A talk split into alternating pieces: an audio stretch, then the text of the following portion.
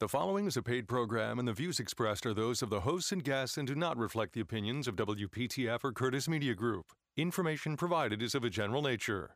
Listeners seeking specific advice should contact a licensed professional in the appropriate area.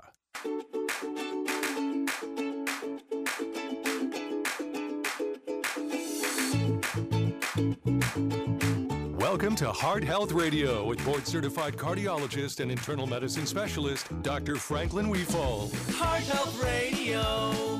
Heart Health Radio. Oh, oh, oh. HeartHealthRadio.com. Heart Health Radio. Heart Health Radio is meant for information purposes only. Before taking any action, talk to your doctor. You can get better, stay healthy, and spot medical misinformation by listening to this radio show every single week. Dr. Franklin Wefald is here. Hello, sir. Let me ask you a question. Yeah. I've been going by Frank my whole life. Yes. Franklin, what do you think of Franklin? I mean, I, I was listening to the intro, Dr. Franklin Wefald. That Does sounds- that sound more authentic? It sounds smarter. Dr. Frank Wefald. I think of a little cartoon character. Yeah, the turtle. The Franklin the Turtle? Yeah, you know how, you bet how I was, who I was really named after? No. Franklin Roosevelt. Yeah. Yeah, uh, my my uh, mom and dad lived through World War II, and I don't think if you were not born then, you realize the massive influence that Roosevelt had on the whole in the whole world. Yeah, he was f- elected four times, Yeah.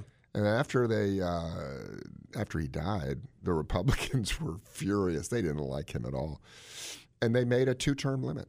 So anyway, that's who I was named after. So Eh, listen, if you're listening, tell me if you prefer Frank or Franklin. All right. Do you know what a Franklin is? I've looked this up. Uh, where the word comes from, like uh, Roy. Roy is French for king. Roy. Oh, okay. Yeah, yeah, yeah. What is a Franklin, then then? Rufus, Rufus, you know that name Rufus? That was a king in ancient England. Well, a Franklin was a magistrate in Old England. Okay, so they, you know, it wouldn't be a judge. It'd be somebody Yeah. you go to if you got a speeding ticket. You know, like in, in Sure. medieval England, if your horse was going more than six miles an hour, you'd have to be hauled in front of the Franklin. anyway, this is ridiculous. I don't know why I brought it up. But no- okay, we're already off topic. Let me swing us back to this is a medical show, by the way. Yeah. Um, we're going to talk Yeah. about Pfizer boosters starting today. Yep. Lack Very of- important. Very Lack important. of sleep and AFib. The Wuhan doctors Oh Lord, said they wanted to do this thing, and I'm betting they did it. I, I think I'm so. just, it's one of those things where you find a bunch of doctors and they say, you know, what would be really neat is if we tried to do this. And then a little while later it happens. and, and they claim they were trying to save people by then. Oh, well, then we can create a vaccine. okay, so what was the thing they wanted to do? They wanted to take these jazzed up COVID, I mean, yeah, not COVID, uh, coronaviruses that had been humanized. Right. And what does that mean? It means that they they would grow them and then, you know, uh, spin them down and then grow them again, and they'd find the ones that naturally mutated through all these procedures of growth and regrowth, growth and regrowth, so that they could attach to these cells that had uh, bats and all these things that had been humanized. That means they've been they their receptors for the spike protein were like human receptors, and then they wanted to put them in bats in these caves. So all this stuff that Fauci has been saying that well we didn't uh, uh, fund Right. um, you know, gain of function, and and their definition of gain of function is actual gen- DNA manipulation. Well, gain of function can be natural mutation, right? Okay. You just keep growing them and pick out the mutants. I mean, okay. So Yeah. a tomato. Do you think a tomato really looks like that in the wild? No. No. no. They have grown them and muta- and let the, let natural um, processes mutate them. So there's no difference between direct genetic mutation and letting nature Right. mutate and picking out the mutants. Anyway, so you know it's just clear The- where this came from. the theory is they sat down and for some specific reason, I'm not even going to go for Sure. Go why.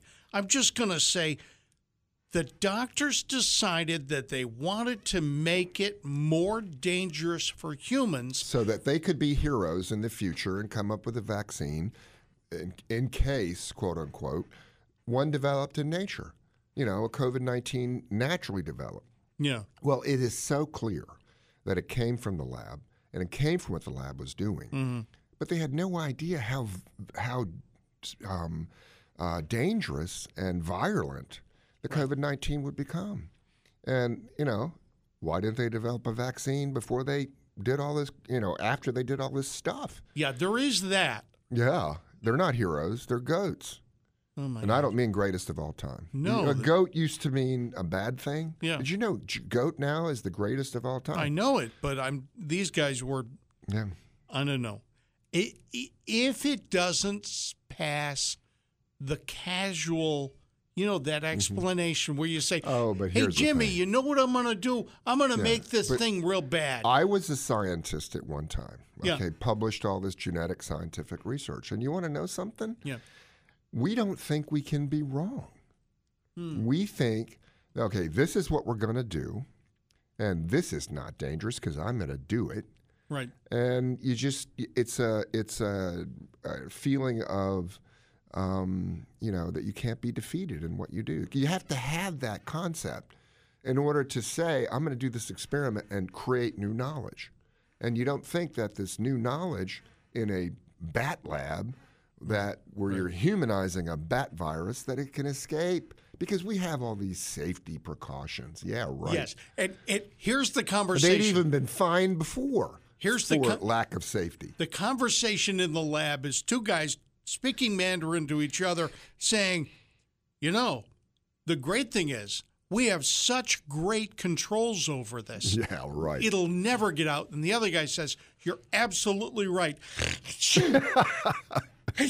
or or or uh, am I wrong or is that freezer open? you know, I mean, it's just ridiculous. All And- right.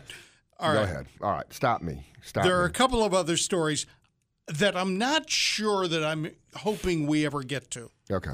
There's one about a space age toilet, Yeah, I don't know about this one. The spy toilet. and the other one, two women charged in the death of a patient who got an illicit butt implant. Yeah, I tell you. If Now- you're going to get plastic surgery, do not go to some lady who claims she can do it.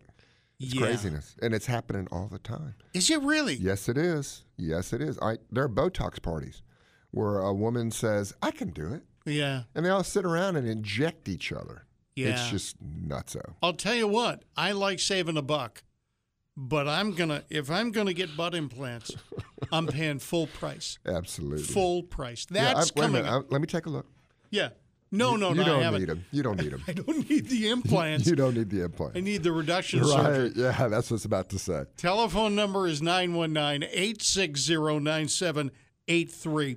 All right, So let's, the, let's talk about the boosters now. yeah, Pfizer only. Yeah, it's really crazy. Um, on the one hand, we're hearing that Moderna might be better. In fact, is better than Pfizer. Right. Um, Pfizer. If you, let me explain why they say this. You mean for the basic vaccine? Yeah, yeah. So Pfizer deliberately reduced the amount of mRNA in their dose. It's a lower dose than Moderna. And they said, well, we just wanted to have fewer side effects. Well, it turns out maybe, just maybe, it's about maybe 2% less effective at generating antibodies. They don't really have the data that show it's that Moderna is more effective at preventing disease. Well, but they haven't approved Moderna yet, like they've approved Pfizer. So Moderna still has only the emergency use. Pfizer was approved for um, formal approval, so it's now a generally recognized thing that is beyond emergency use. Well, then uh, Biden gets on and says, We're going to give boosters to everybody.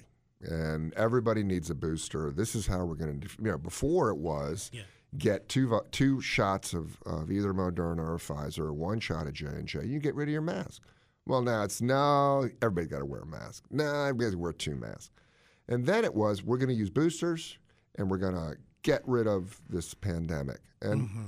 then the CDC comes up and the CDC, no, not the CDC, excuse me, the FDA advisory, FDA, Food and Drug Administration versus Center for Disease Control. Yeah. So the FDA has to prove every medicine, everything, every jab, except for vitamins. They don't have to approve vitamins and Right. herbs. Right. Anyway, so they go ahead, and now the FDA Advisory Committee says, no, no, Biden's wrong. We're going to go only with 65 and over to get the third shot, and we're only going to do those who have high risk instead of getting it for everybody. Now, and then they say, and the biggest question, my sister even asked me this, she got Pfizer. And she wanted to know if she had to have a Pfizer third booster, or mm-hmm. could she get Moderna? Mm-hmm. And I said, well, you have to have a Pfizer third booster because they don't have a Moderna third booster yet.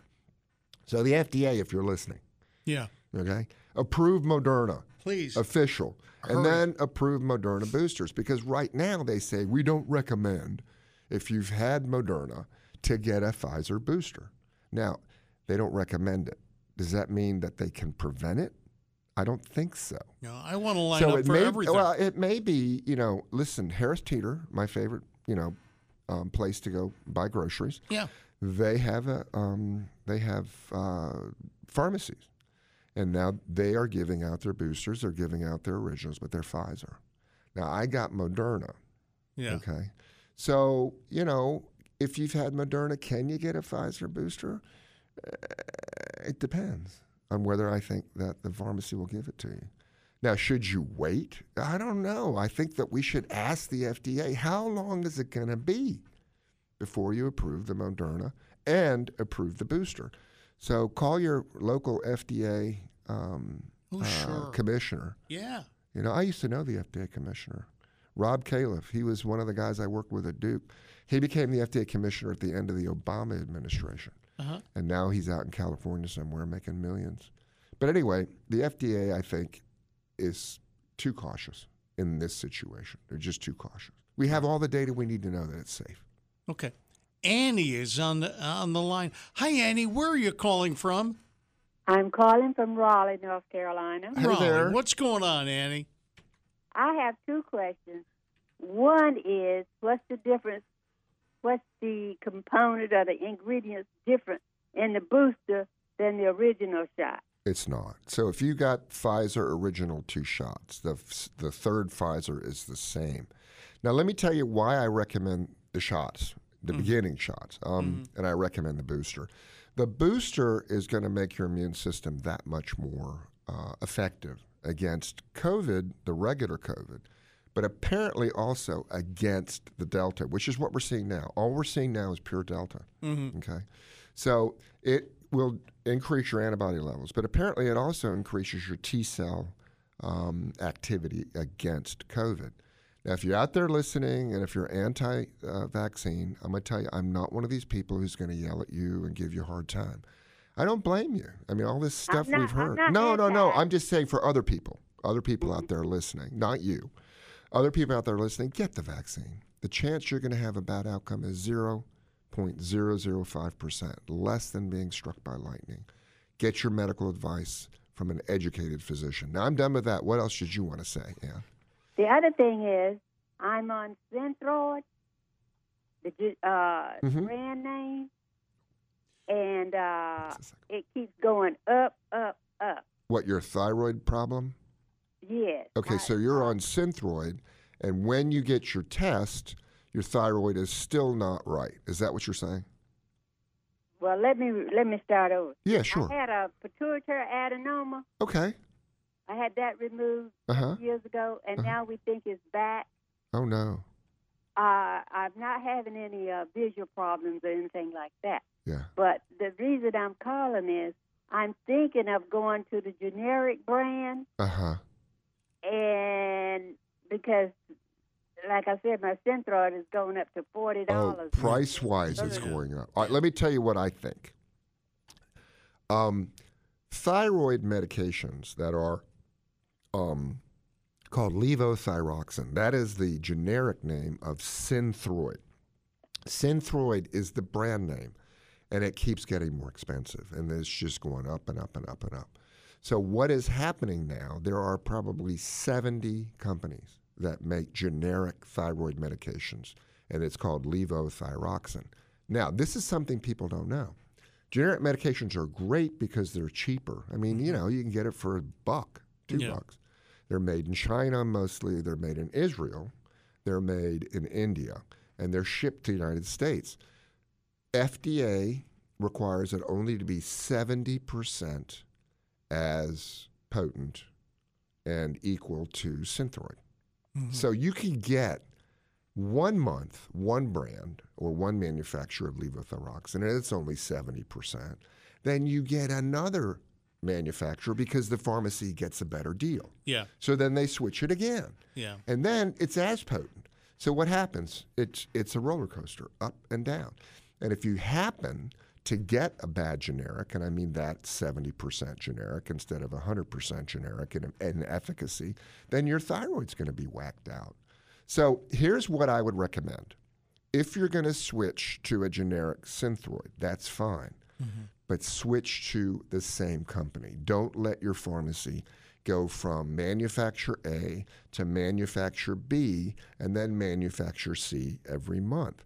Now, what'll happen? What you got to do when you switch, so you say you're on 50 micrograms of Synthroid, and you're going to switch to 50 micrograms of levothyroxine made by, you know, a Chinese company. That's fine. You'll have to adjust it. So 50 micrograms of the generic might be 75 Yeah. of um, my Right. phone's ringing. Um, might be 75. That's a pharmaceutical 25. rep yeah, on your all phone. mad Yeah. uh, might be 75. so you have to get it adjusted. And what they'll have to do is, and it takes six weeks Yeah. to Yeah. level out. So I think what I tell my patients, yeah, if you can't afford the generic, I mean the brand name uh, Synthroid, and you want to switch, talk to your pharmacist first because you say, are you going to give me one manufacturer or are you going to skip around? And if they can't guarantee you you're going to get one manufacturer, call another pharmacy. Right. Because if it's generic, it'll be the same price mostly. And then say to that pharmacy, I'm going to switch for monetary reasons, and I'm fine with it as long as you can guarantee I'll have one manufacturer month to month. Now, the other thing to do is get a three month supply. Yeah. That way, you've got at least three months of the same manufacturer, and then shop around. I mean, you can. It'll say on the bottle who manufactures your medicine. It'll say it. it will. Okay. Yes, yes. So again, it, it- medicines are getting expensive, uh, and even the ones that are generic Right.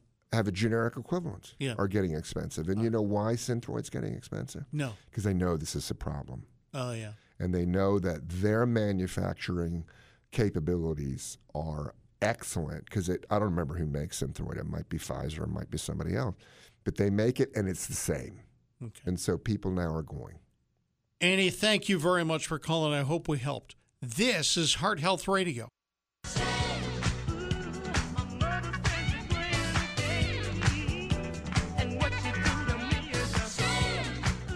This is Heart Health Radio. We're shaming whom? Oh, I'm not going to name the sheriff, but it's the sheriff, and it's down south. And a, a young woman, 16 years old, went on a school trip, and she got sick, and she had classic COVID symptoms, but her mm-hmm. test was negative, and she felt it was a false negative. So she got on the social network, and I don't remember which one it was, might have been Facebook, and started posting her symptoms and saying she got it while she was on the trip. Yeah. The sheriff threatened to arrest her if she didn't take down her post, saying, You're scaring people. And the school said, No, we've had no COVIDs. Her test was negative. Right. Well, thank gosh. The judge said, You're violating her First Amendment rights. She has the right to post, and you can't arrest her. I mean, eh, this is America. Right. Just like you can decide not to get the vaccine, you can decide to free speech post what is happening to you. Yeah. It's nuts. And that sheriff is shameful. You're when you hear the word misinformation, Right. sadly that means that you disagree with some authority. Right. So remember, if you said the Wuhan lab a year ago was the source, right, right, right. they banned you from Facebook. Yeah. And now, oh, well, the Wuhan lab may have done it. And they don't apologize. They named you, labeled you misinformation, took Yeah. away your rights, Yep. and makes me mad. Jackson in Raleigh, welcome to the program. How you doing? You still there? Yeah, is you call Jackson? Yes. Yes, I did. Yeah, what's going on? Well, I have an eye, eye problem question. Eye problem. Yes. I was my eyesight was kind of getting bad. I went to the doctor and she ran some tests on me.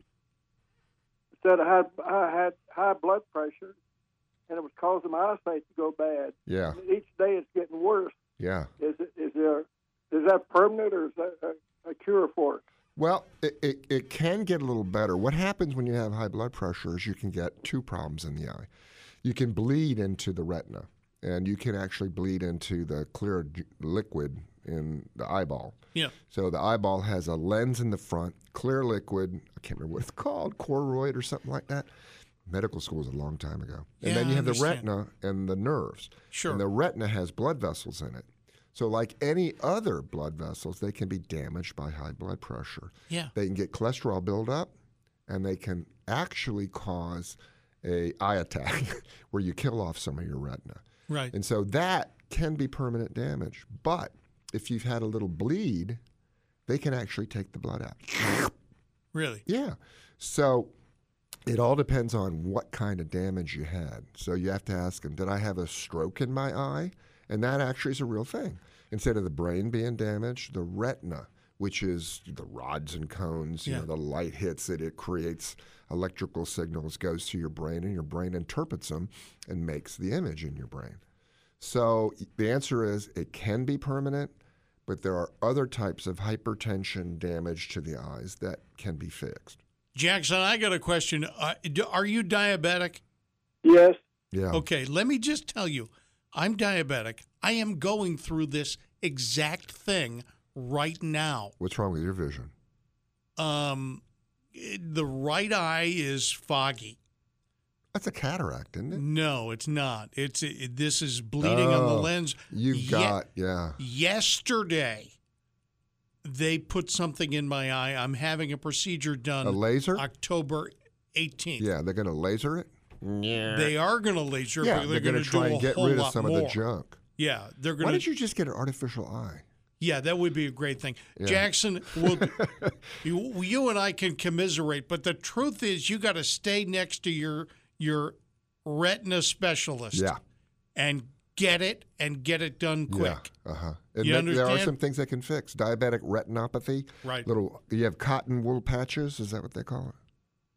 Yeah, they, it looks like cotton wool. I don't know why cotton and Mm-hmm. Yeah, it looks like I'm looking through a Yeah. a fogged up. No, but I'm saying when the, when the ophthalmologist looks in your eye, Oh, yeah. it looks like little cotton spots, Yeah. and they can zap those. Listen, we got to we got to run. Coming up, we've got uh, North Carolina HealthNews.org.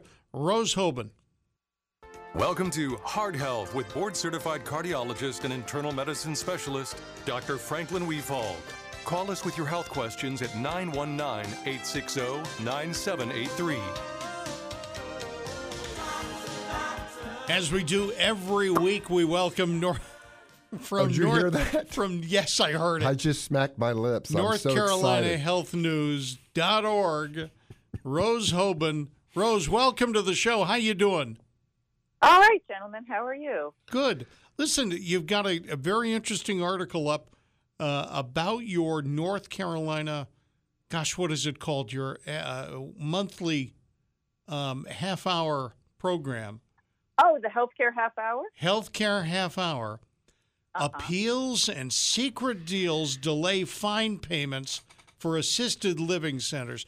Why would somebody uh, fine an assisted living center? What what could they have done wrong? First of all, to earn a fine.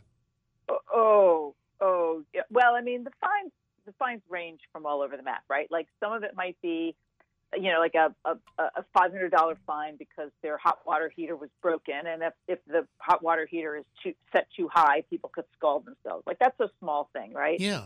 but it's things like neglecting to give medication or um, not treating somebody who's in bed and maybe um, you know is developing a bed sore or um, I'm trying to remember. Um, Yeah, that's fine. And- a, But but they're not that- actually Rose. They're not actually having to pay the fine. Yes. So it turns so there's two different types of um, uh, facilities that people need to think about. There's skilled nursing facilities, which are nursing homes, and then a lot of people just kind of go like, "Oh, an old folks' home." So these are the Mhm. these are like they're called adult care homes. Mhm. Sometimes they're family care, which only have six people in them. Those are there. There's no nursing skill. I'm making a quote marks in the air Right. that, um, but they're there for more custodial care, Sure. right?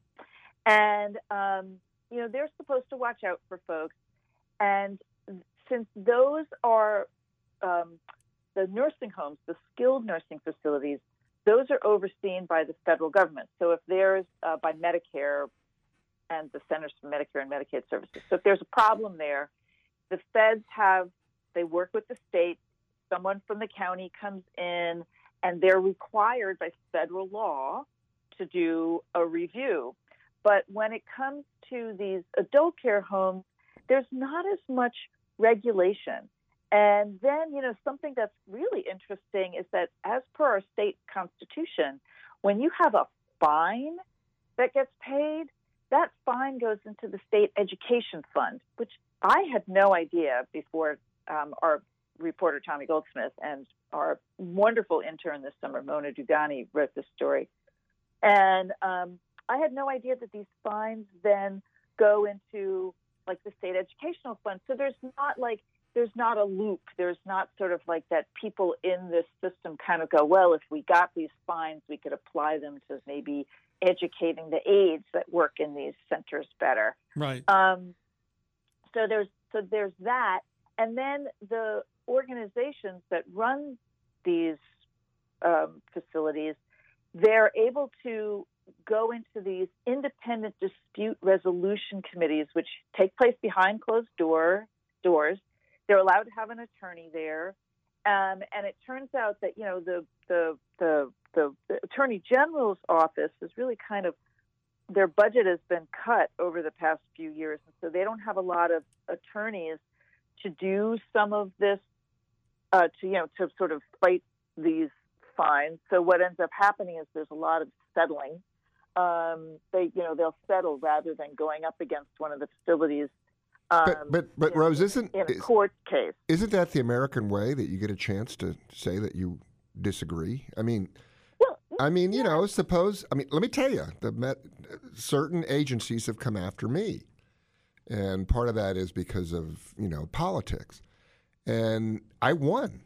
I mean, I had to hire a lawyer, and Yeah. we went to meetings, and we went to more meetings, and it cost me, you know, fifty thousand dollars, but I won.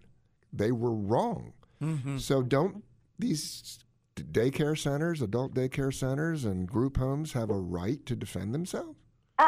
Absolutely, absolutely. But what ends up happening is that these centers, like they, they end up not really end up having to pay at all. They can, they can kind of lawyer it until they until it all goes away. Well, um, and I hate to say it, Rose. for poor behavior. that happens everywhere. I mean, That's true. uh, it happens everywhere. I mean, you know, the, the I, I hate. I don't know. The American way is defend yourself, make a deal, hire a good lawyer, and get out of it.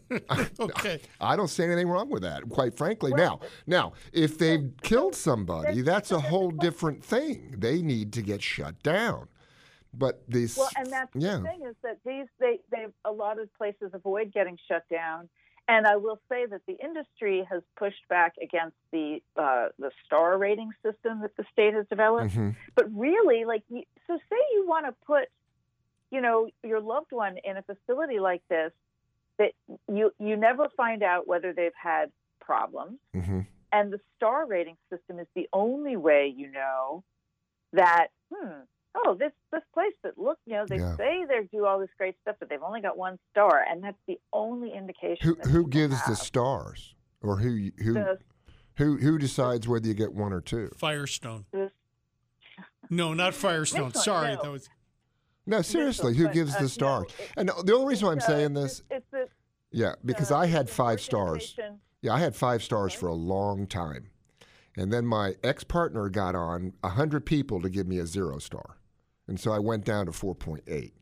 And so I, you know, is is the stars given by a, a disgruntled employee or is the stars given by a real regulatory agency? That's what I want to No, they're given by the Department of Health and Human Services. Okay, that's what I State wanted to know. Department of Health and Yeah. Human Services. Yeah. It's the it's the Division of Health Services Regulation. Like they're the ones who they review everything, they review the records, and um, and that really is the only re- that is the only sort of public reflection Yeah. that we have.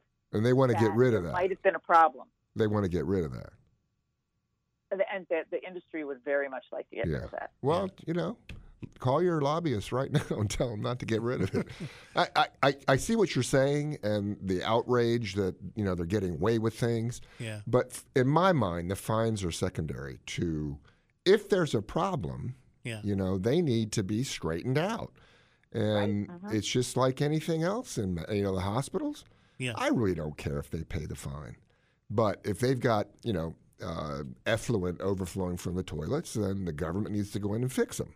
You know, so the star ratings matter. Okay, they really The star do. ratings definitely if matter. if if it's really done right, if it's not one of these Google star ratings where somebody can ruin your life, Yelp, for example. Yeah. Yeah, I mean, yeah. you go to a restaurant and you, uh, you got a one star rating by Yelp because some guy decided to get a hundred of his friends to ruin this restaurant. Mm-hmm. But if it's a real government, you know, uh, Regulatory agency, agency. right? Mhm. Yeah, they should do that. With they should definitely staffed do by that. professionals, Mhm. staffed by professionals who sort of spend their lives.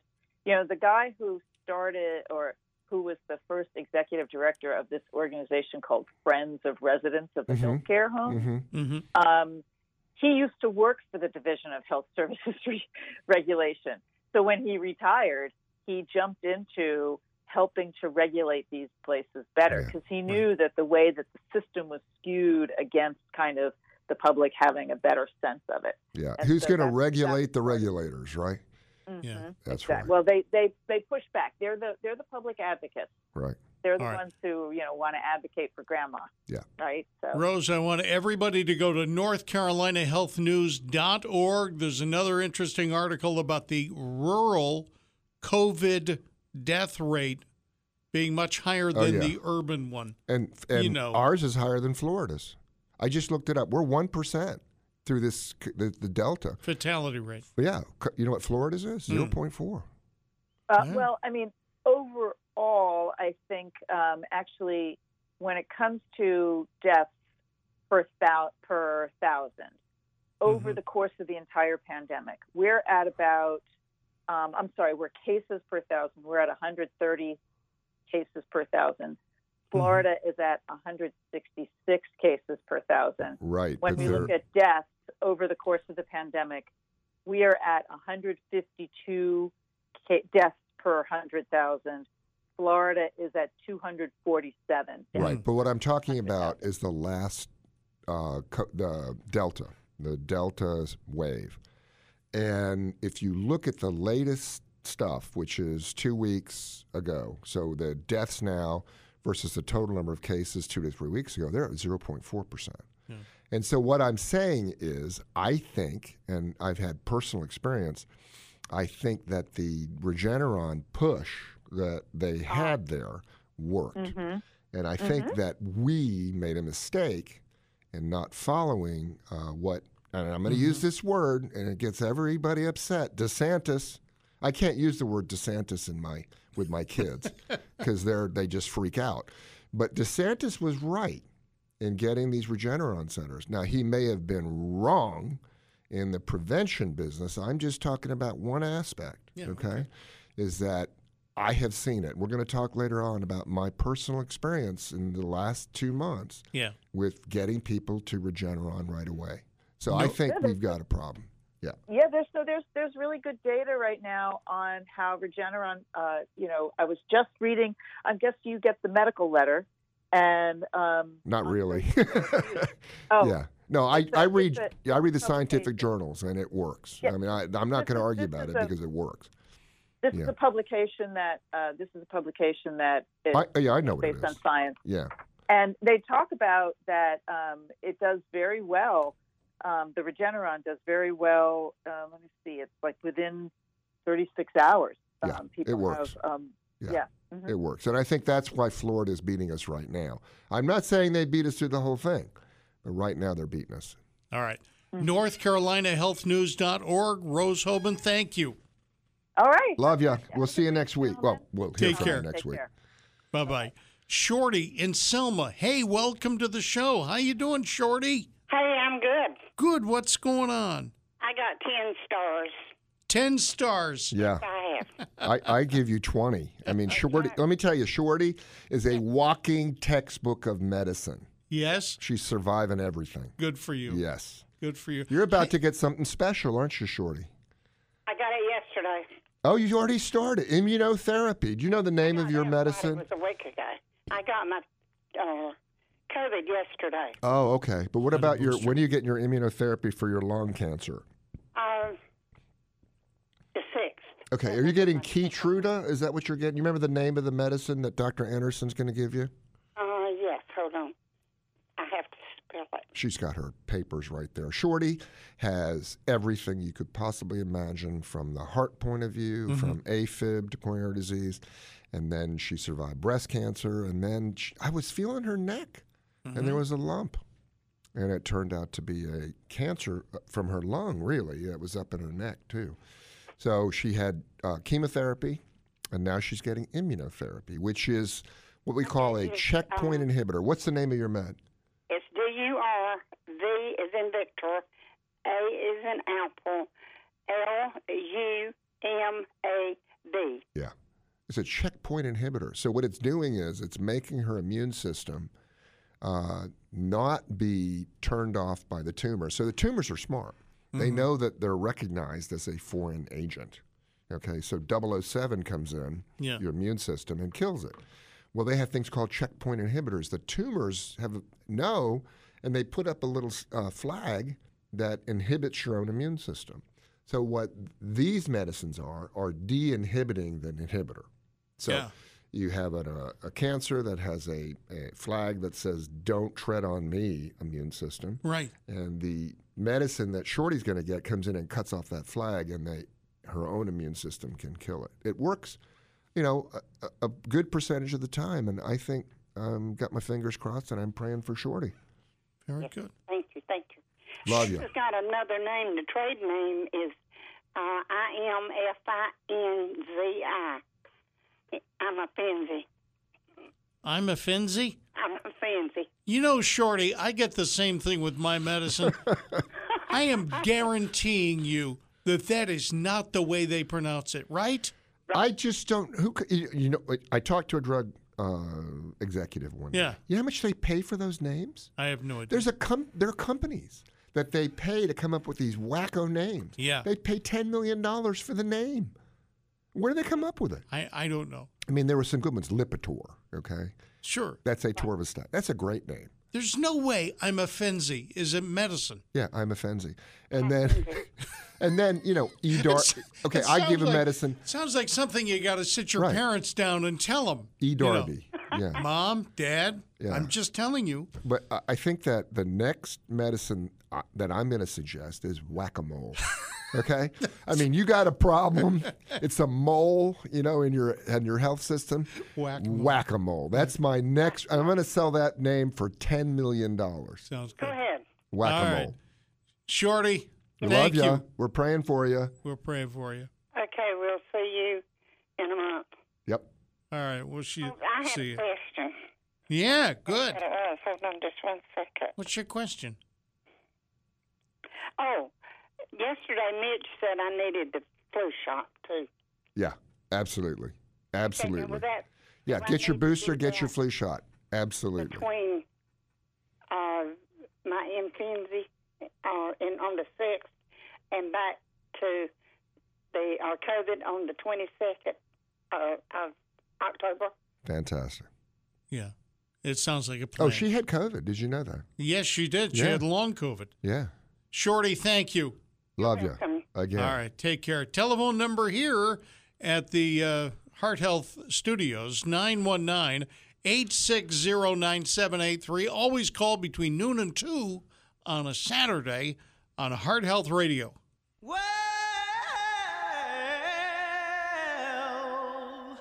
you know you make me wanna kick my heels up We are international. Yeah. It's Heart amazing. Health Radio. Every continent. Yeah. Well, I mean, not everyone, but we got some continents going here. We we're a little thin on uh, maybe Asia. Yeah. All right. Yeah. We've got um, uh, we've had on the program Rebecca Mason. Yeah. She's from Australia.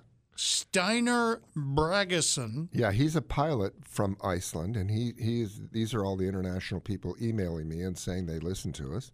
And the latest to email you, Vivian Blanchet. Blanchet, Vivienne Blanchet from Gay Paris. Really? Yeah, she's from Paris and she wrote us sent us some things. Um, I used to speak fluent French, Yeah. uh, but my hearing went bad, and the, they're very nasal. Ooh la la, high pitched, Really? and I can't understand it anymore. Okay. So it's sad, and so my French has gone down. But we, we also have a listener, and you know I've been talking about the Wuhan virus lab. We actually have a listener. She doesn't listen every week, but she listens when I tell her to listen. Yeah. She's from Wuhan. From Wuhan. Yeah, her name is Emily Wefald. we adopted Oh, your her. kid. Yeah, Yeah. we adopted her from China in 2004 Yeah. and went to Wuhan. I didn't go to the Wuhan Viral Lab. You know why? It wasn't built then. But Wuhan was a very Uh, interesting gonna- city. It's on the Yangtze tell me it was closed that yeah, day. no, it was closed that day. Closed for cleaning. Um, anyway, so we I have we have listeners from Wuhan and France. That's great. She doesn't live in Wuhan now. She lives in Clayton. So Well, that's almost local. yeah, and I'm gonna shout out her high school, Cardinal Gibbons. Yeah. Yeah, she loves it. All right. So, are we going to talk about the space age toilet? Yeah, we'll talk about it now. You know they have retinal scans, right? Yeah. And they can tell who you are Sure. on the basis of your retinal scan Sure. Yeah. because it's unique. Your fingerprint Sure. is unique. Well, now this company wants to develop a camera linked to the internet, and you know where they're going to put the camera? Oh man. They're going to put it in your toilet. Yes. so that when you sit down, they're going to do an anal scan. And apparently, that's like a fingerprint. And not only that, they claim on the basis of the ch- subtle changes in the little creases and stuff like that, No. that they can predict your health problems. Now, No. I think this is the craziest. I've heard of some crazy things. Yes. But can you imagine sitting on your turlet, as Archie Bunker used to say, and knowing that there's a camera in there and somebody is looking at your anus? I don't think I would like that. I listen, if they offer it. I ain't doing it. And this is a medical thing. These are responsible medical These people. are responsible. I think they're from Harvard. no, I'm kidding. I don't okay, know where they're one from. thing. One thing I gotta wonder: what kind of weird internet searches do you do that you No, accidentally came upon this? popped up on my news feed, and I swear it was just it freaked me out. Okay. you wouldn't that stuff that pops up on the news feed that I don't tell you. Okay, Okay, it's worse. all right. So they're coming up with It's exciting. different kinds of vaccines. Yeah, it's exciting. I, I, let me tell you about them. First is the patch. Now everybody hates a jab. That's what the English call it, right? Yeah. You got your jab today. And am I am I allowed to do an English accent? I know you tell They me I can't do my accents, but English I should be yet. able to do. Yeah. Yeah. It's a the North University of North Carolina and Stanford. It looks like a computer chip. It's that small. It has little teeny weeny um, spikes coming. Hmm. What do you do with it? And you just slap it on your your arm Yeah. and you can't feel it because they're so teeny weeny. And you leave it on there for like several hours, and the vaccine seeps through the little spikes and goes into your skin. Now, believe it or not, they're going to have an oral vaccine. Okay, and what this is very in, very interesting, but it's not against the spike protein. It's against what they call the N protein, the neuraminidase. And they have developed this. They're in stage two trials. You swallow it, and it targets the immune system in your gut, which apparently really is important because think about it. You got all mm-hmm. those foreign bacteria in your gut. So your immune system in your gut is the first line of defense. And it's targeted not only to make antibodies. Remember I told you about T cells, those Yes. white blood cells that are natural born killer cells. Right. It activates them. So you may not need a shot. You may just take a pill. and then get immunity. And they're also studying it for flu, influenza, and all sorts of other things. The other thing that I'm really, really uh, excited about is the Novavax. And the Novavax is a protein, it's the spike protein, and it's given as a jab. But apparently, this thing really jazzes up your immune system, and it's about as effective as preventing the uh, classic COVID, but it may be a little more effective as a booster. Yeah. So you get your, you know, mRNA Moderna jabs, and then you get your Novavax, and they think that may be really effective. Not been proven yet, but I'm excited about it. There might be some benefit to different teams working on different strategies. Yeah. Because you're talking about the mRNA. That's who? That's Pfizer, Pfizer and Moderna. right? And Yep. then there's Johnson and Johnson. That's slightly different. Yeah, that's a uh, that's a virus, actual virus Okay. that has been mutated to not cause the original infection that it did. It's an adenovirus. I believe it's from chimps. Okay, so it's mm-hmm. an adenovirus that causes colds in chimps, and they modify it, and they make it make this virus makes the COVID nineteen spike protein. So that's one method. AstraZeneca was the same type of method. We haven't heard about AstraZeneca anymore. No. It caused a lot of clots, not Oh yeah. Some. slightly more clots, but everybody That was not the thing, yeah, stock went to buy. Right. Right. And so uh, I want to give Sean Tucker, who's the chief scientific officer of the company Vaxart, they're the one developing the vaccine pill. Right. And it's a brilliant idea.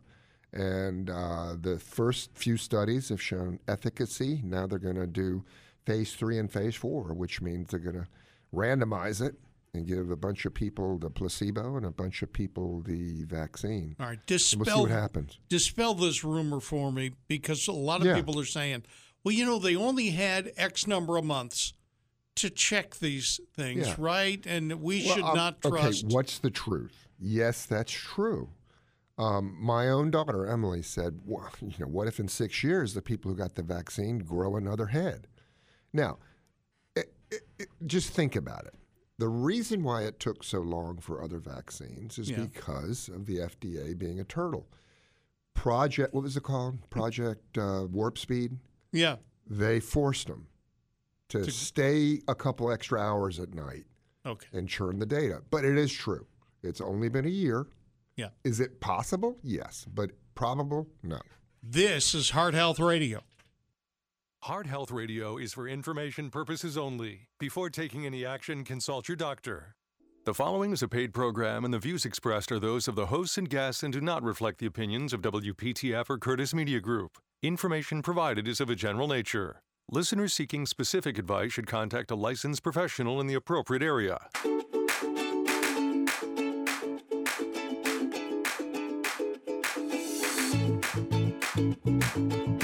Welcome to Heart Health Radio with board certified cardiologist and internal medicine specialist, Dr. Franklin Wefald. Heart Health Radio.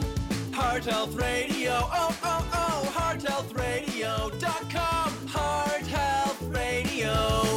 Radio is meant for information purposes only. Before taking any action, talk to your doctor.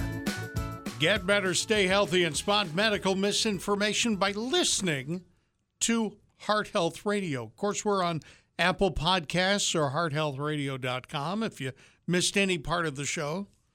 Uh, and I hope you, you listen on the podcast and, and sign up for it. It's slightly longer than the broadcast of the affiliate shows. In other words, we're on mm-hmm. other stations. The other stations mm-hmm. only get some of the show. Right. We're getting the full thing here on. WPTF. And caboodle. Flu shots and the heart attack. Yeah, it's very, very fascinating. Finnish um, Finnish preschools are responding to Wefald's advice. Well, not, yeah, advice. Yeah. Uh, the Wefald theory. And stroke and the loop. That's coming up. Also, your phone calls. Yes. 919 860 9783. Where are we starting? Uh, let's let's talk about the Finns. Yeah. Yeah. So um, I have made a point that if you are exposed to all sorts of germs, you know, bacteria and viruses, you will build a better immune system. Okay. So when I first started, um, one of the uh, people who has a show on WPTF thought I was nuts because I, I had a health minute. You know, I Sure. do these things every week, and I the topic of the health minute was let your kids play in the dirt, and everybody said, "What? No." I don't want my kid to be dirty. I don't want to have to, you know, scrub his boots and all that stuff. I hate bathing the children. Yes. Right. Well, now the Finns have made it a point that daycare centers have to trape that take those little kitties and traipse them through the woods. Yeah. And I think that's fantastic. And the whole reason is it's been shown to improve their immune systems. And so the daycare centers that have their kids play outside in a natural um, setting, you know, not on a playground, but they also go into the woods, they go into these fields. They they have less absenteeism from illnesses later on in their Yeah. school Yeah. um, uh, history. So I think it's fantastic. that Wefald theory is spreading to Finland. It's because they're playing in the dirt and they're going out among the Fresh, nature. well, you could say it's fresh air, fresh air. but I think it's exposure to germs and building up a strong immune system. Okay, so I, I tell you, it it warms my heart that that other people are finally recognizing how important it is. I mean, if you look at farm kids, right. you know, playing in manure by the time they're you know six months old. They have very strong, healthy immune system. Mm-hmm. They did not get polio, first, you know, for the most part, Right. because there is a similar virus in farm dirt, and Huh. they got exposed to it, and they are um, uh, immune. They were immune to polio. And let me tell you, have you ever called your doctor and hear that your doctor is out sick? No. I don't know very many doctors who get the common colds. And why is that? Because we get exposed to all these germs when they come in, you know? And I think it's it's another example of building immunity, super immunity. I assumed it had to do with the fact that they're all working for themselves. and taking a day off means you don't earn the money. Actually, it doesn't count anymore. It, No? Nope, nope. If you work for a hospital, you're on salary with incentive bonus. Oh, yeah. Yeah, so you miss a day, you know, here and there. You Yeah. take a vacation. Now, if I take a vacation, uh, Yeah, I don't have paid time off because I have. I'm for I'm for myself, Right. so I got to salt away the money for a rainy vacation. Sometimes my wife will say, You know, here it is Saturday morning. Uh, you want to take a day off? I'm like, Are you kidding? Could you I imagine work. me doing this show by No, myself? I can't. Not Who for would a I- minute. No, I couldn't do it. All right. Colleen in Raleigh. Welcome to Heart Health Radio. How you doing, Colleen? Hi, Colleen. What's going on? Uh oh, did we lose? Hi there. Hey, can you hear me? Yeah, go I ahead. can Just hear you speak into beautifully. the telephone. Okay. Um, I have developed tinni- tinni- tinnitus, and I'm not. I've been seeing in in some things I've read that it is actually a problem in the brain, Okay. and ho- I'd like ho- to know your hold thoughts on. it and how. Hold on, Colleen. We're having a problem in the brain Yeah. D- between the two of us. He and I didn't hear you. You have what? I have tinnitus or tinnitus. Yeah, tinnitus. Tinnitus. Guess what? Yeah. What's that? Guess what? I do too. I have it You do? bad. This is the reason, Connie, why I can't understand a lot of times women because Mm-hmm. they're high frequency. Is yours like a ringing at a high frequency? Yeah. It's Yeah. High pitch. Okay, Yeah. stop doing that. Oh, okay. That's what it sounds like for us. Yeah. I sympathize. Now, mine started at age 18. I woke up one day, Yeah. uh, my freshman year of college, and it hasn't stopped since. Yeah. My sisters have it too. They had it so bad they had to have cochlear implants to hear. Now, let me ask you a question. Do you have to see people's lips in order to hear them? No. Okay, I have to read lips and hear the sound, and then I can understand what Oh, people are saying. Yeah, yeah. So what what have what have your doctors said about your tinnitus or tinnitus? I haven't gone to anyone about it yet. Okay. Um, There are certain types of tinnitus that can be helped um, by hearing aids. They actually give you um, a negative They signal. that. Yeah, that, that wipes it out. And sometimes it works in people. But what they think tinnitus or tinnitus is from is damaged cells in the outer ear. So the way that hearing works is that it hits your eardrum, it moves the thing called the stapes, which is a bone connected to another thing, and then it moves liquid in the inner ear. And then certain hair cells, they look like little tiny hairs, according to the frequency, mm-hmm. are moved. And it signals the brain that you're supposed to hear something at that frequency. Now, your brain will tell you you're hearing something unless the hair cells inhibit it. Mm-hmm. Okay, does that make sense? So when the hair cells move, it allows the sound to come out in your brain. Yeah. So when you have dead hair cells, they're not inhibiting that sound, so your brain hears it all the time. Now, if I sit and I just think for a second, I can hear it.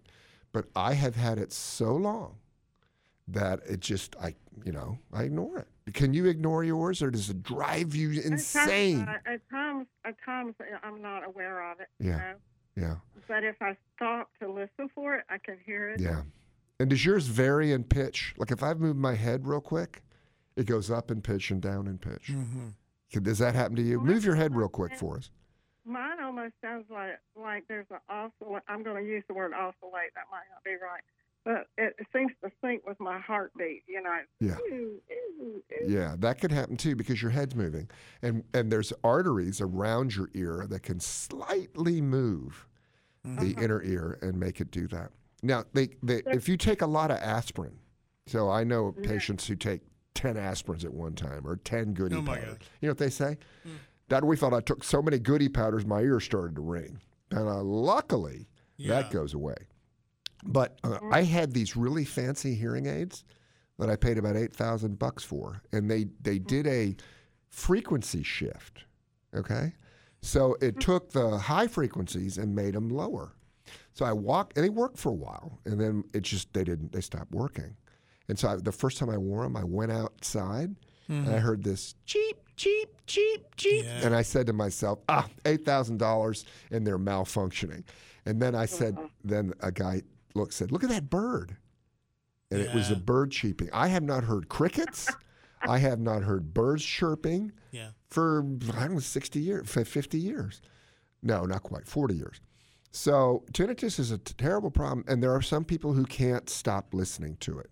I mean, they can't cut it out of their mind, and it's a psychiatric problem. And, well, but we need to reassure Colleen that there is a medical, organic Oh reason. yeah, yeah, yeah, yeah. You're not. I, I don't think anybody anymore thinks that people who complain of ringing in their ears are are psychological problems. It's and the, there's a tinnitus foundation. Okay, you can Google it, and it helps. Uh, there's psychotherapy for tinnitus to try to get. There's hypnotism for tinnitus to try to get your mind off of it. Um, but there is no cure, none. Oh man. It's terrible. I sympathize. I have it. And uh, it is just, Well- you know, I've learned how to live with it. You know, it's hard. I I have a, a very loud blender, and I was wearing a certain kind of earplug in my ear Mhm. was using it. Yeah. Um, and one day I was having trouble getting it in there, and I feel like I pushed it too far, it kind of hurt. Oh, no. And it, every once in a while, I I have some pain in the ear. Um, I saw my GP this past week, and you know he basically I, I don't think I mentioned the tinnitus to him. I didn't think about it, but um, anyway, I've got a, an appointment scheduled with. Well, I, I had one. I missed the appointment. I've got an appointment that I'm, go, I'm going to have with the ENT, but Yeah. from some things I read, it sounded like it actually was an issue in the brain where the the signals, the neurons, I don't know I don't know how to describe it, the, uh, you know, that are sending their message from one place to another that something has happened and the signal's not going through. So the the sound is being made by these nerves that can't communicate anymore. Yeah, and that's basically what. Yeah, that's basically what I said. Um, so you have a brain. in the hearing area of your brain that creates the sensation of sound in your mind. Mm-hmm. And the nerve cells in the ear, when they're damaged, can no longer modulate that sound, so the sound stays on all the time. Mm. Okay, uh. and ee, that's what it sounds like. Yeah. And I've gotten so bad, you know, I can't hear fire alarms. Beep beep beep beep beep. Really? And- oh yeah, I had smoked out my kitchen making. Uh, I was blowtorching a steak, and I was making a video of it, and all of a sudden smoke went everywhere, and I videoed it, and my. My daughter calls me and says, Dad, I know you can't hear it, but your fire alarm's on. and so, I mean, there are a lot of things that I can't do because of my tinnitus, and, and that's one of them. I can't hear a fire alarm. Oh, So I was I was making this blowtorch, yeah, blowtorch steak for a friend of mine, and the dogs started barking, and I thought they were just hungry. I had set off their fire alarm. You had been Facebook living. I mean, no, ju- no, no. I took a video of it. oh, you took a Yeah, video. this is how this is how your dad and granddaddy make steaks. And so I sent him the video, and she called me and said, "Dad, I know you can't hear it, but your fire alarm's on. You set off your fire alarm. Very cool. Fire alarm. Colleen, I hope I hope help. you get some help. She's got Get an a- appointment with the EMT. Yeah, but so make sure they give you a hearing test. ENT. Okay, get a hearing Okay. test and find out just how much you're missing in the high frequencies. Yeah. Thank you, Colleen. Have a great day. God bless you. Good luck to you. Okay. We're going to talk about lack of sleep and AFib in just a moment, and a flu shot and a heart attack, and also your phone calls 919 860 9783 Heart Health Radio. Now back to Heart Health. Have a question for Dr. Wefald? Call 919 860 9783. Okay, special programming announcement Heart Health Radio next week will be a primetime show. And I say next week, although we're you know, we're nearly into next week already. It's going to be the uh, the next Friday. Next Friday. And, here, when you told me, I thought we were being promoted to prime time, you know? Well, and that we- we were kicking Brian Kilmeade off the air for our show. And it turns out the real truth is yeah, it's the football we're game. getting kicked out by North Carolina, right? UNC North Carolina. They need Right. our they need our slot. But I'm getting kind of excited. I've never done the show at night. Yeah. I've always done it during the day. They've never let me come to the radio station during the week. Oh, really? That's going to be a big thing for me. All right. So what we're gonna have at, at the seven o'clock, I'm gonna be hungry. So I'm gonna call DoorDash, and they're gonna deliver us pizza during the show. It's a great idea. If you hear chomping, that's me eating pizza. The uh, the schedule is as follows. Weird things going to happen here. Next Friday night at six o'clock, we'll have "Making Your Home Great," which is the show that usually comes on after this show. Oh, because he's getting kicked out by because they're doing the same thing, right? Right. So we have to do both shows on a Friday night, but they'll be in reverse order. Okay. We're going to have "Making Your Home Great" uh, six to seven, then seven to to nine. We're Sounds going good be to on. me. It's going to be a good, very good. Absolutely. Friday night lights. I'm going to bring my blender. That's all I'm going to say. That's all I'm going to say. I'm going to bring my blender. Tom and Carrie, I can't figure out what button to push to put you on the radio, but welcome to the show. How you doing, Tom? All right, hold on just a moment. No, I literally, literally can't figure out. Thank you. Welcome to the show, Tom. Welcome. Hi. Hey, how are you today? Good. Good. What's up?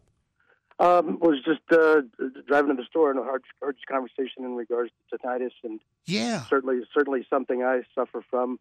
But uh, recently I was at an event and uh, probably made my tinnitus worse. Worse, but uh, Uh-huh. I got sick at the same time. Okay. So the does does the congestion that comes from being ill does that add to it as well? He got congestion, Yeah. and he thinks that In it my might ear. have made the yeah. Okay. tinnitus that- worse. That's true because it increased the pressure in your inner ear. yeah. So again, it's very the ear is is is really amazing Mm-hmm. because you got the the I'll go do I'll go over it again. You got the the drum, Yeah. okay. Then it moves uh, two, three tiny pieces of bone, Right. and then they move the liquid. They li- move the liquid inside your inner ear. Then that liquid moves the hair cells. Mm-hmm. So think about it. If you've got a lot of pressure inside the inner ear, it's going to put more pressure on the the um, little hair cells, and it'll increase the amount of tinnitus. And I listen when I get a stuffy nose. This is why I'm so fixated on keeping my allergies under control. Because when they're uh, out of control and my head is literally stuffed up and the pressure's inside, then I can't stop hearing my tinnitus. It's just amazing. Now, So Tom, I use nasal sail, sail and sinus rinsing. I rinse out my sinuses. I use Astelin. I use Flonase. I take an antihistamine when I go to bed, and and it does the job most of the time. now Tom clearly went to a rock concert Yep. And aggravated his tinnitus and aggravated his ears. And You- that's one of the Yeah. major causes is the flower children and the um, what are the, that called? Uh, the rock people, the punks. Yeah. You know, it, they ruin their hearing. And tinnitus, the number one cause of tinnitus, I should have said this earlier, is loud music. That's what they always ask me. Did you listen to loud music when you were a kid? No, I did not. And neither did my sisters. I don't think God ever intended for Chinese people to marry Norwegians because every single one of us has tinnitus. Okay. And my two sisters have cochlear implants because they got really deaf. And the funny thing is, my sister is a radical left wing, Yeah. you know, communist type, Bernie Sanders fan. yeah. And so she was on TV with Rush Limbaugh. Yeah. Because Rush and my sister got their cochlear implants from the same doctor. And so he wanted, you know, Rush got him. It was very famous. So there was Rush. And my sister was a quote unquote normal human being, not a movie, not a radio star. and I just saw Rush and my sister on TV, NBC at the same time, and just about had a heart attack. Because I thought she was going to reach over and push, a punch Rush in the face. But anyway, anyway. Tom, good luck with yours. Yeah, it's terrible. Thank you. Thank you. Thank you very much. All God right, bless. take care. Scott in Raleigh, welcome to the program. You're on the radio. Hi. Hey guys, how you doing today? Good. I hope What's you're up? well. You touched on two subjects that I, I have strong interest in. Sure. Yes. One one was the ears. Now, the situation in my case, when I went in for a hearing test and stuff, I can hear all the tones, and then when I play in a concert band, I can hear all the instruments. When I listen to music, I can hear all the different parts. But what I find is that when people speak, a lot of times the words are somewhat unintelligible for me. Right. In other words, if they were to pronounce and enunciate their consonants better, you know, like I have to in the choir, I can understand the words a lot better. But if they don't, for Mhm. me, it tends to smear. And so Okay. I, I, and this has progressively gotten worse as I've gotten older. I'm uh, in my upper 50s right now. But I can still hear all the little tones, all the instruments, all the um uh, other people's parts. Because in a concert band, we're not that loud, like you know people are in an amplified rock band Mhm. or something Mhm. and so I'm listening across the room for, you know, the other instruments and the other parts, so I can keep my part, the the shape and stuff. But it's just weird because I have to ask people to repeat themselves, and they think I have, uh, you know, a problem with hearing, Yeah. and yet it, it, I can hear all the noises, I can hear all the tones, but I You can't put it together. Intelligible. Yeah. Let me ask you a question. When people wear masks, is it worse for you? Yes. Yeah. The reason why is you haven't learned how to read lips well enough yet. okay. Let, no, seriously. Um, I can carry on conversations with my sisters, okay, without speaking. We just look at each other's lips, and and uh, there. One of the things that's happened with the masks is people did not realize they had a hearing problem. So when the masks went on, people thought, you know, I can't hear, and they thought it was because the mask was, you know, capturing the noise. And so it's it is it is subtle. Um, people begin to rely on lip reading and the sounds, and it sounds like what's going on in your brain is the connection of high and low or middle frequencies. There is a interplay where voices, especially um, uh, hearing someone communicate to you, requires a processing of the high, middle, and low at the same time. So that may be a problem with your processing. But what I would generally do is make sure that you're looking at someone's face when they're talking to you, because I, I oh, I'll bet okay. you I'll bet you you'll find yourself unconsciously reading their lips and putting the sounds together and being able to understand better. So it's, my my daughter, when she was about three, I would sit far away from my wife, and my glasses are off because I'm nearsighted, so I mm-hmm. read without my glasses. And the wife would be saying something, usually yelling at me because I didn't do something when she wouldn't, you know. And I put my glasses on and say, Could you say that again? Yeah. And then I'd understand what she's saying. And my daughter goes, You are the weirdest human being, Dad. You have to put your glasses on to hear. Okay.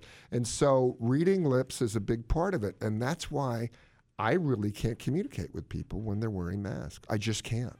Mm-hmm. Now, Well, th- this was occurring for me even before you Yeah. know, COVID was hitting and Yeah. everything, but it's Yeah. just progressively gotten worse over the years. Well, I mean, start- like yeah. six, seven years. Yeah, start looking directly at people's faces and focus on their lips. As you know, I- people people get mad at me because I don't have a lot of eye contact Right. when I'm talking to somebody, and they think that I'm, you know, look, you know, not paying attention. Paying Right. attention to your lips and start doing it. You'll learn how to lip read. Get yourself some uh, pretend hearing aids. People will see the hearing aid and they'll speak up. Actually, That's no. the way it works. People people don't.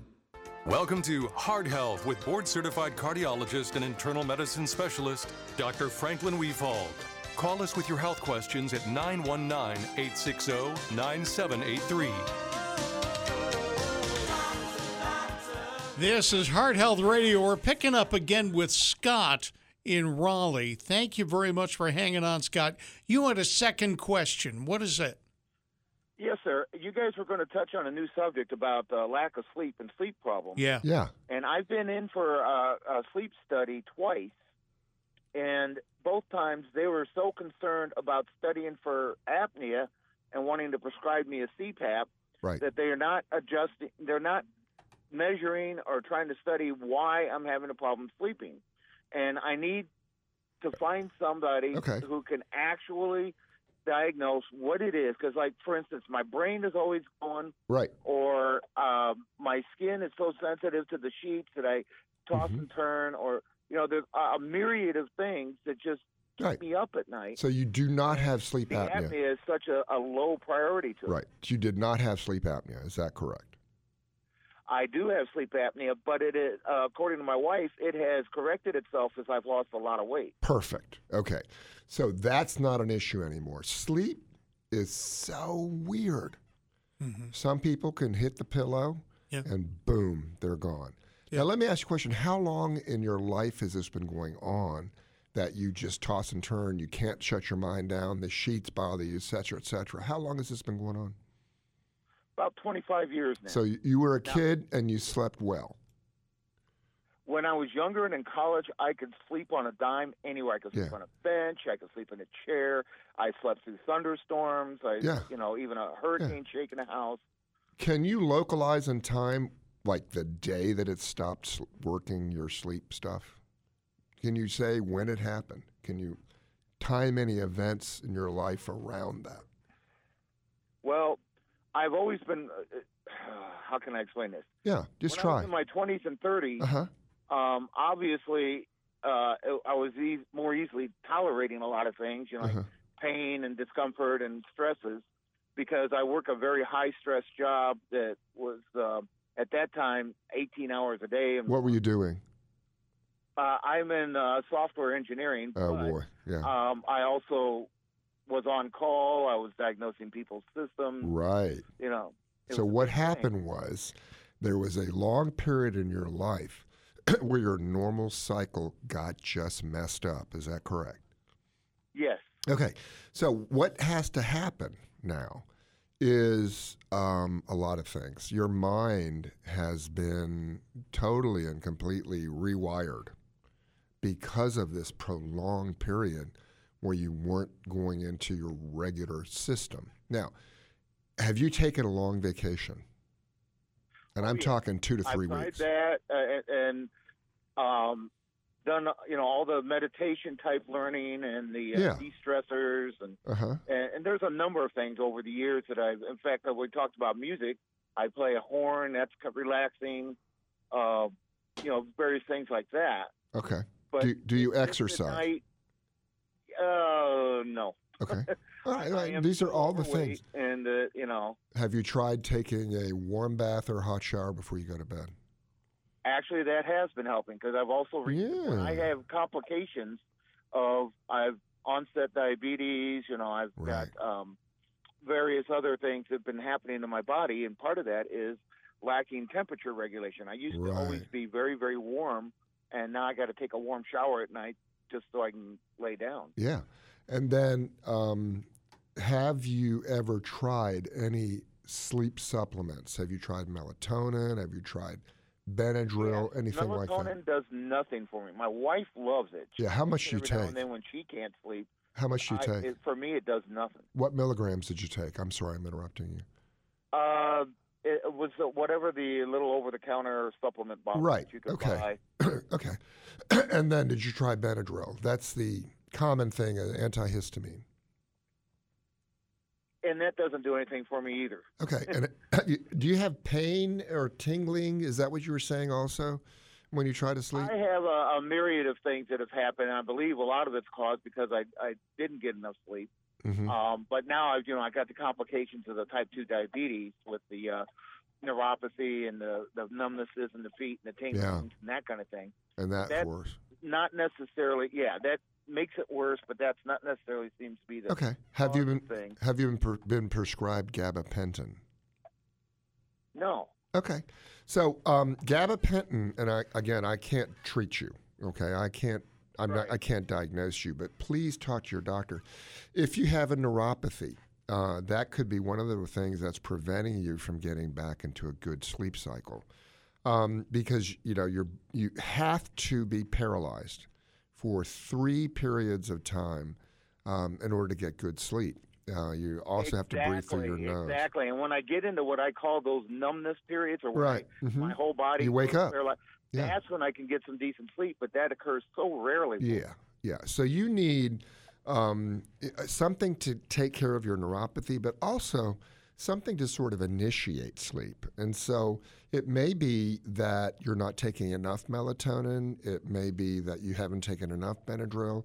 Um, there's something called um, Advil PM, which can help relieve some of this pain through the Advil, but also gives you some Benadryl. Um, and then I mean, gabapentin makes you drowsy, and it also can really help eliminate or at least reduce a lot of the feelings from the neuropathy. Now, I am not telling you to go out and try these things because I can't diagnose and prescribe to you over the phone. But these are things that you can think about. I think you're right on the spot in taking a warm shower. You might even take a 20 minute warm bath. The other thing is, believe it or not, I can tell you this warm milk, it actually works. There's something called tryptophan. The other thing you want to do is find out the temperature in your room and on your bed that makes you feel well. The other thing is you've got to make sure the mattress is not too hard and not too soft for your own particular person.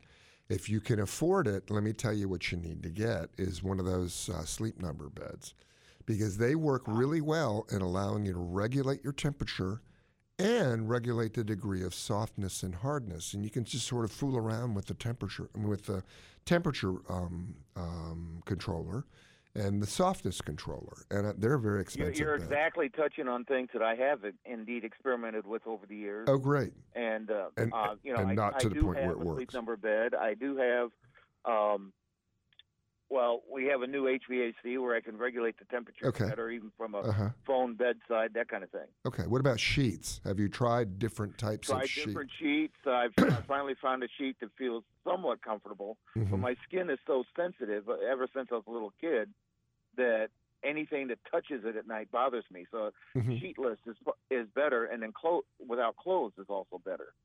Yeah. Well, we talked about sleeping naked last week. I won't bring that up again. But I sleep with no clothes. I mean, I, I can't stand pajamas on my skin. But what I did was I bought these high thread count cotton sheets. Okay. I'm mm-hmm, talking about mm-hmm. 700 or something like that. And they help me. Um, and the other thing is my pillows. I mean, I have to have one layer of hard, I have mm. another layer of medium, and then the pillow against my head is really, really mushy and cushy. So it's listen, you're doing all the right things to experiment around. Talk to your doctor about maybe a higher dose of Benadryl. Talk to your doctor about taking some ibuprofen with uh, Benadryl. Talk to your doctor about higher doses of melatonin and see if gabapentin might be something for you to try too. All right, thank you, Scott. Yep. No, I got Scott. I'm sorry. I gotta I gotta run because I've got Doug and Phil also waiting. Doug, thank you very much. You have a great day. Yeah. And a great night. Hi, Doug. Hello, Dave, and hello, good doctor. And- Good. Speak right you up, You can call Doug. me Frank or Franklin, whatever you want. Okay, and uh, by the way, I'm in the same club with the doctor. I uh, I'm happy to tell you, I adopted a little girl from China. also. Awesome. Good for you. What part of China was she from? Uh, from Bengbu, uh, small town right outside of a bigger city called Hefei, Yeah. Cool. How old is she now? uh, west of Shanghai. She's already graduated Oh, wow. uh, from Elon, and That's great. Full time at an ad agency downtown Raleigh. Did you did you send her to a Chinese school? No, no. Uh, Let me tell you funny. Um, I, I tried to send my daughter to a Chinese school Mhm. so that she could be in touch with that culture. Nope. And you know what she said? Heck no, I'm American. And I loved Right. it. Yeah, I loved it. Same, same thing. She has no interest. Yeah. And she doesn't really have much interest in seeing the cousins, as we call them, the other girls that were in our group. Yeah. 11. And, uh, you know, She doesn't want to go back either. She doesn't want she doesn't want to go tour China. Uh, she has no interest. same thing. They should be good friends. Yeah. What did you want to talk to us about medically? Okay, okay. Um, I was visiting uh, one of my friendly casino hotels last weekend. Uh, well, actually, Sunday, Monday, Tuesday night, and I was wearing a mask, uh, Mhm. probably eight or ten hours minimum a day uh, for three days. After I left, I started feeling sick as a dog, and I'm wondering, doctor, could there be such a thing as oxygen deprivation if you're wearing those masks too long, and could it do a number on your uh, your system? Yeah, that's Uh, been that's been way? looked at, and that's been one of the reasons why there've been all these anti-maskers. To tell you the truth, um, surgeons who go through 14-hour operations, okay, that, that happens, Yeah. have not been shown to have this. Now, you were in a casino, is that what you were saying? Yeah, right. Okay. hotel. And, maybe was the air blowing on you? I mean, I think What- there th- there could have been a lot of reasons. Casinos, dirty air. Um, they have a lot of the things. But I can tell you this: what I tell people is that um, my friends who are surgeons who do really complex operations uh, wear masks for 10, 12 hours. They haven't seen that.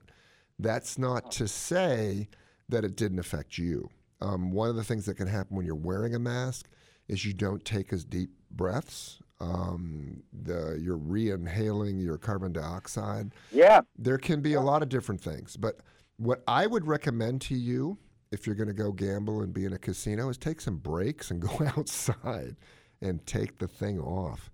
Uh, did you win a lot of money? Did you win? Uh, degenerate gamblers always break even, doctor. Yeah. Okay. All right. Well, that's what I'd recommend. Take some breaks and take the mask off. Uh, go Yeah, outside. don't Better smoke. yeah, don't go. I just thought that it knocked down my immune system. I don't think like so. I've never seen before, but maybe Yeah. maybe just coincidence. Yeah, could be, or it could be that you just need to take some breaks and breathe some fresh air. Got it. All right. Th- thank you, right. gentlemen. Doug, Bye. thank you very much. Phil in Raleigh, you are on Heart Health Radio. Hi, Phil. Yes, good afternoon, John. Hey, how are you? Uh, good, doctor. Um, I think it was three weeks or a month or so ago. You mentioned that you don't like to prescribe long-term uh, drugs. Well, let me let me back up a minute.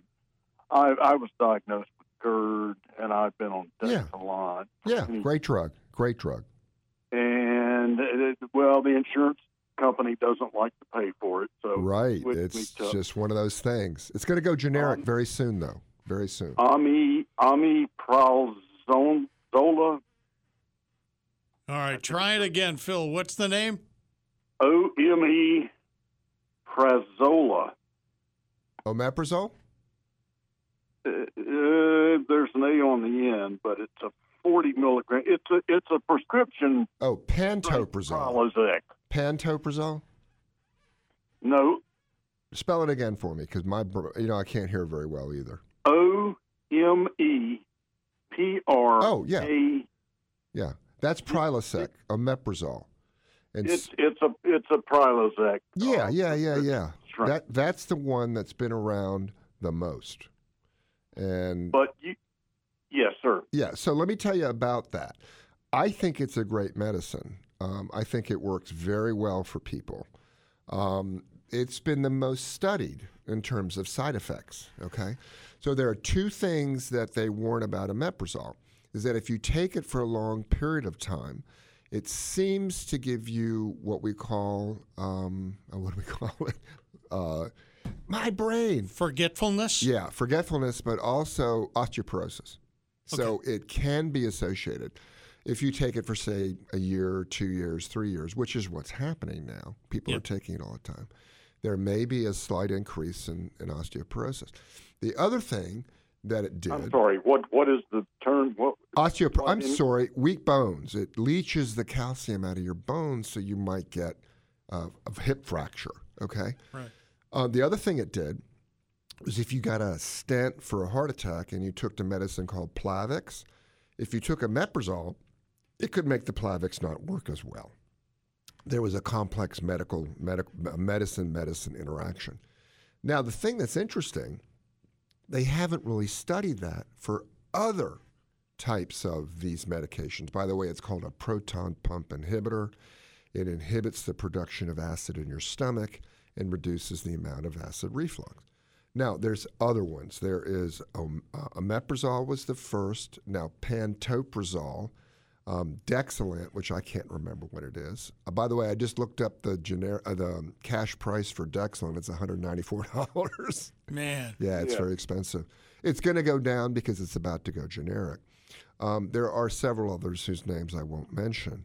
Now, I take um, something called Zegerid every day, which is an over-the-counter, used to be prescription, a mixture of pantoprazole and um, uh, what's it? God, my brain isn't working today Yeah, it's all right. um, it's just like an antacid.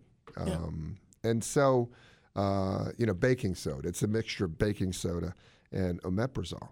Now, I've taken mine for years. Okay. I'm just going to tell you, I don't want to stop it because when I stop it, I get heartburn.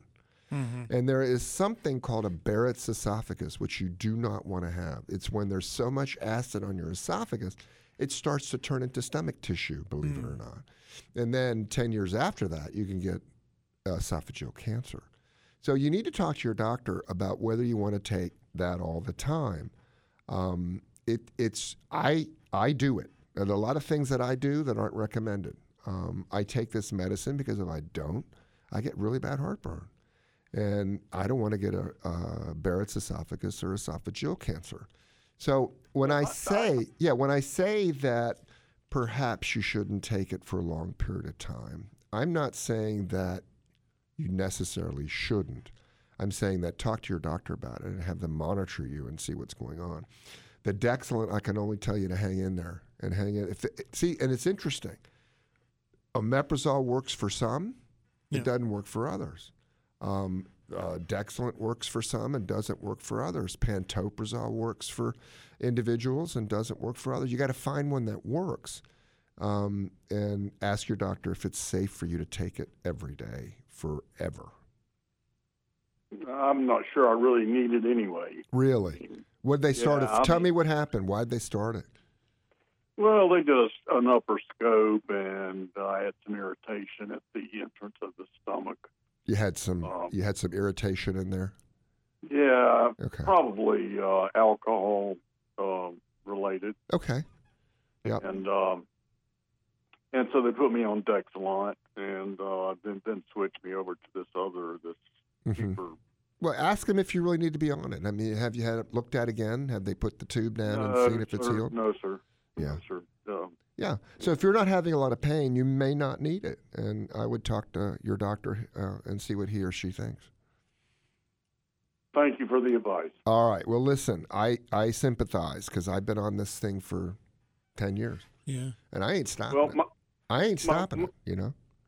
my wife did some research and said it kills off the good stuff in your gut. Yeah. The, the, It's true, and it may also have long-term complication of B12 deficiency. So if you've been on it for years, and your wife's been on it for years, and kind of feels tired and weak and has tingling and stuff, it could be that it's interfering with your B12 absorption because your B12 absorption in your body, coming from vegetables and meat, it's an essential vitamin. The B12 requires an acidic environment to be absorbed.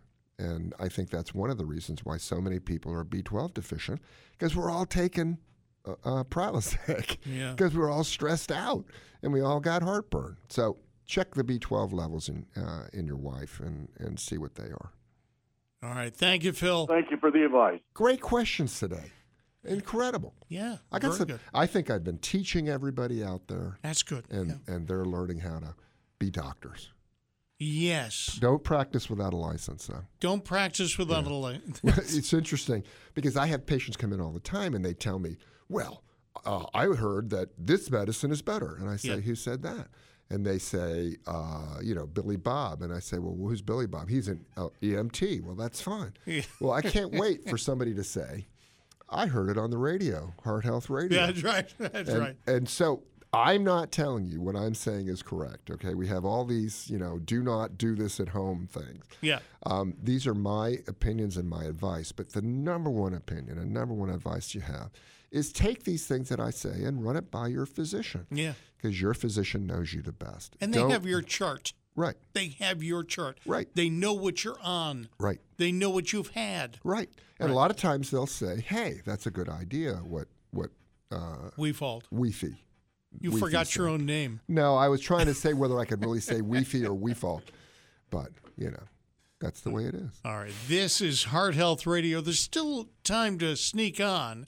919 We got time for you. 860 9783 on the Heart Health Radio Network. Well,